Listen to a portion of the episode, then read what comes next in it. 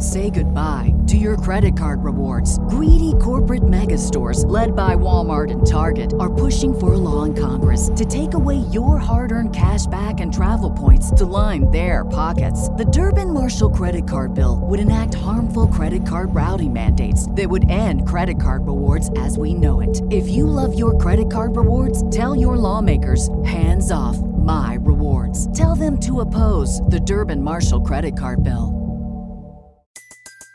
Everybody in your crew identifies as either Big Mac Burger, McNuggets, or McCrispy Sandwich, but you're the filet fish Sandwich all day. That crispy fish, that savory tartar sauce, that melty cheese, that pillowy bun. Yeah, you get it every time. And if you love the filet of fish, right now you can catch two of the classics you love for just $6. Limited time only. Price and participation may vary. Cannot be combined with any other offer. Single item at regular price. Ba da ba ba ba. Mary redeemed a $50,000 cash prize playing Chumba Casino online. I was only playing for fun, so winning was a dream come true. Chumba Casino is America's favorite free online social casino. You too could have the chance to win life changing cash prizes. Absolutely anybody could be like Mary. Be like Mary. Log on to ChumbaCasino.com and play for free now. No purchase necessary. Void where prohibited by law. 18 plus terms and conditions apply. See website for details. The voice in the preceding commercial was not the actual voice of the winner. Welcome to an all new season of the True Crime Never Sleeps podcast. This season, we're diving into some of the most unusual missing person cases from the shocking disappearance of Charlie Ross to the American Dyatlov Pass disappearances.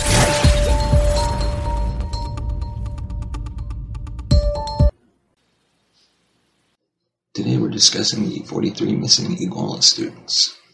September 26, 2014. 43 male students were kidnapped from Iguala, Mexico. Now this case is huge. I could spend days going through all the information available. So I'm not going to be able to include everything. But if there's anything that you guys want to share or feel is important in this case that I did not mention, please leave it in the comments below. I'm sure everybody reading this would love to hear it.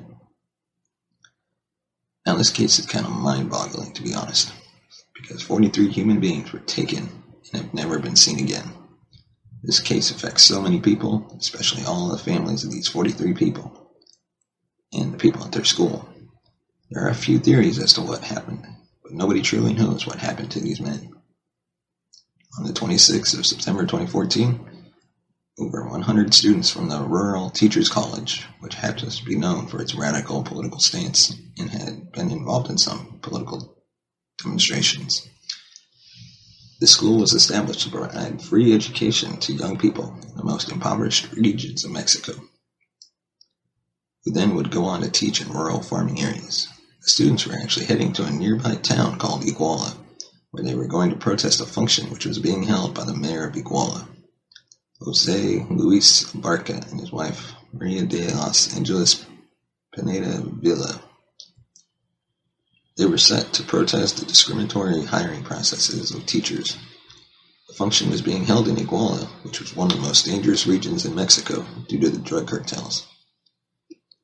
They were also planning to raise funds for a trip to Mexico City, where they were going to march to commemorate the anniversary of the 1986. I know I'm going to butcher this. Tlatelolco massacre, where a large number of students were killed by the security forces in the capital. At around 6 p.m., they had it out. They were first going to commandeer some buses so they could actually get to where they wanted to go. This is actually a real common practice. These students would steal buses or borrow them. They would take a bus, use it to get where they needed to go, and then they would bring it back. They didn't actually have government funding, so they weren't able to charter these buses themselves. They would kind of make a deal with bus drivers. This was necessary to get to their protest and necessary to their education. And in their funding efforts, the bus companies and authorities also seemed to tolerate this practice. Bus drivers were instructed to stay with the buses so that they could ensure their safe return. So they loaded up two buses that they had already previously commandeered and one of them went to go sit on a highway across from a restaurant called La Palma, and the other one went to go and sit near a toll booth closer to Iguala. So they spoke to a driver out here to take them as long as he could make a quick stop at Iguala Central Bus Station so that he could drop off the passengers that he already had. When they arrived at the station, the driver left and was speaking to security guards. When the students tried to get out, it turns out that he had actually locked them in. The students from the other two buses showed up to help them. They broke windows to get the students out of the bus. They then managed to commandeer another three buses, bringing them up to five buses. At 9.30, they left to go to the protest. Three of the buses went towards the northern beltway, and two went south. At the time, what they didn't know is that the police were tracking their every movement. State police, federal police, and the Mexican army were all tracking their movements from the very beginning at 6 p.m. when they left. Several police cars actually started following the three buses that were heading north. One police truck actually cut the bus off, forcing it to stop. A few students got out, tried to like physically move the police truck. This is when police started firing warning shots into the sky, and students started smashing windows of the police truck. Then go back into the bus and drove around the police truck. Police were firing them, following them, and firing shots at the bus. As many as ten police vehicles were actually chasing them at this point. Another police truck cut the bus off, forcing it to stop again. The students once again got out, tried to physically move the bus, which is when police started actually shooting at the students. Aldo Gutierrez was shot in the head and left brain dead. So the other students ran and hid behind the bus because the police were still shooting at them. At 9:48 p.m., a call was made to an emergency dispatch number, and eventually an ambulance came and managed to take the three students that had been shot and another student who suffered an asthma attack and rushed them to a nearby hospital. Police officers forced the student and bus driver out onto the street and made them lie down on the ground with their head, hands on their heads. They loaded them into six or seven police trucks and put hoods over their heads. They then drove away and those students were never seen again. One of the buses heading south was also stopped at 9:40 when a police truck cut them off. They started throwing tear gas in and shooting bullets into the bus. They then took the students from that bus and loaded them into patrol trucks again. Those students, along with the ones from the northern bus that were taken, have never been seen again. They make up the 43 missing Iguala students. Officers also intercepted the other bus that was heading south, but they already, already heard what was happening to the other four buses, so they were prepared. There were 14 students on the bus. They stopped. They were asked to get off the bus while holding a gun at them and a flashlight. As they began to get off the bus, they started running into the woods that were nearby. They managed to find shelter with a nearby resident at 11:15 p.m. Police also stopped a bus that was carrying a high school soccer team. They believed it was another one of the student buses. Armed men intercepted the bus, causing the driver to lose control, and they ended up pinned against the road, or the ground. The police were shooting at them as they were yelling out they were just a high school soccer team and that they were unarmed. The police didn't seem to care, so they kept shooting and they killed the bus driver. They killed one of the high school soccer players who was only 15 years old. They injured eight other players. They also shot and killed a 40 year old woman who was just riding in a taxi nearby, so she wasn't even included in the whole fiasco. Over 60 shell casings were found at the scene. Some of them actually were from high powered assault rifles.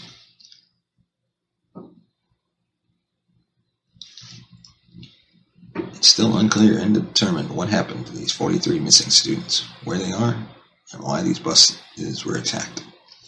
Now we can get into some theories.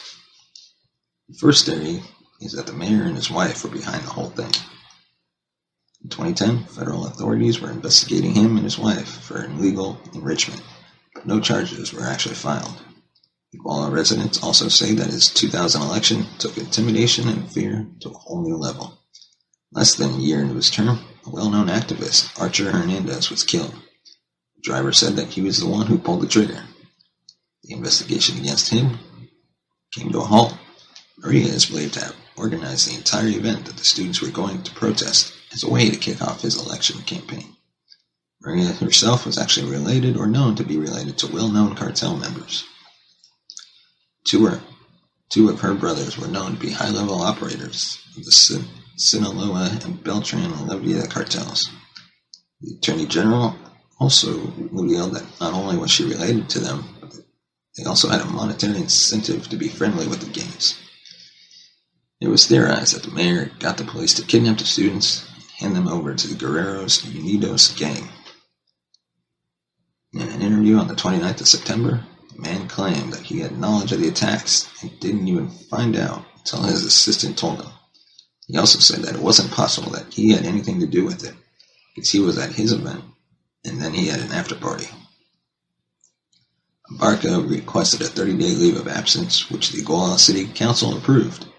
Shortly after, when federal agents raided his house, they found that he was nowhere to be found, and that he and his family had actually fled. But they were still hiding somewhere in Mexico City. A month later, they were found and arrested, they actually weren't arrested for the Iguala mass kidnappings. They were arrested for the murder of the activists. And the second final theory is that the Mexican gang kidnapped the students thinking they were a rival gang or that these students had angered them in some way by not paying extortion money. The government claims that the police from Iguala and actually kidnapped the students. They then took them to an area named Loma de Corte, where they handed them over to the Guerreros Unidos. The gang is actually known for kidnapping, extortion, drug trafficking. They believe were part of the rival gang were shot to death one by one, and then their bodies were thrown into a pit and then set on fire. In October 2014, a mass grave was found in Iguala with 28 bodies. The number ended up climbing to several more. They believe it contained bodies from the missing 43 students.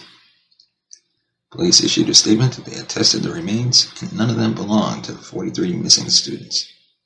On the same day, an additional four mass graves were found in the same area, containing an unknown amount of bodies, but none of them contained bodies of the 43 missing students. There are also reports that point to the federal forces having something to do with the mass kidnappings. They have said that based on unpublished testimony and reports, videos, and judicial statements that the federal police actively contributed to the disappearance.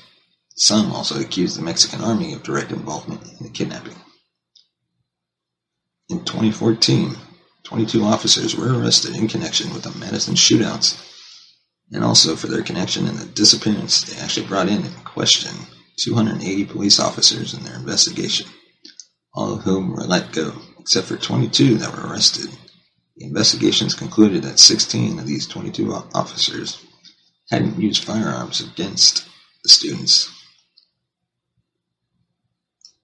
Of course, there is so much information that I couldn't include in this episode because it would just go for so long.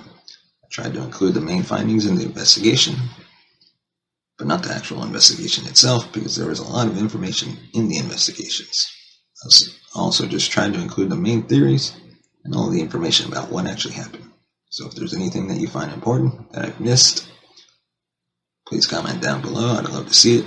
Please let me know your thoughts on what you think happened, any theories you have, maybe some theories that I missed, but out or didn't have enough information on. Thank you for watching this episode of the True Crime Never Sleeps podcast. Be sure to like and subscribe to this video. Thank you, I'll see you tomorrow. Say goodbye to your credit card rewards. Greedy corporate mega stores, led by Walmart and Target, are pushing for a law in Congress to take away your hard earned cash back and travel points to line their pockets. The Durbin Marshall credit card bill would enact harmful credit card routing mandates that would end credit card rewards as we know it. If you love your credit card rewards, tell your lawmakers hands off my rewards. Tell them to oppose the Durbin Marshall credit card bill. Everybody in your crew identifies as either Big Mac Burger, McNuggets, or McCrispy Sandwich. But you're the filet fish Sandwich all day. That crispy fish, that savory tartar sauce, that melty cheese, that pillowy bun. Yeah, you get it. Every time. And if you love the filet of fish, right now you can catch two of the classics you love for just $6. Limited time only. Price and participation may vary. Cannot be combined with any other offer. Single item at regular price. Ba da ba ba ba.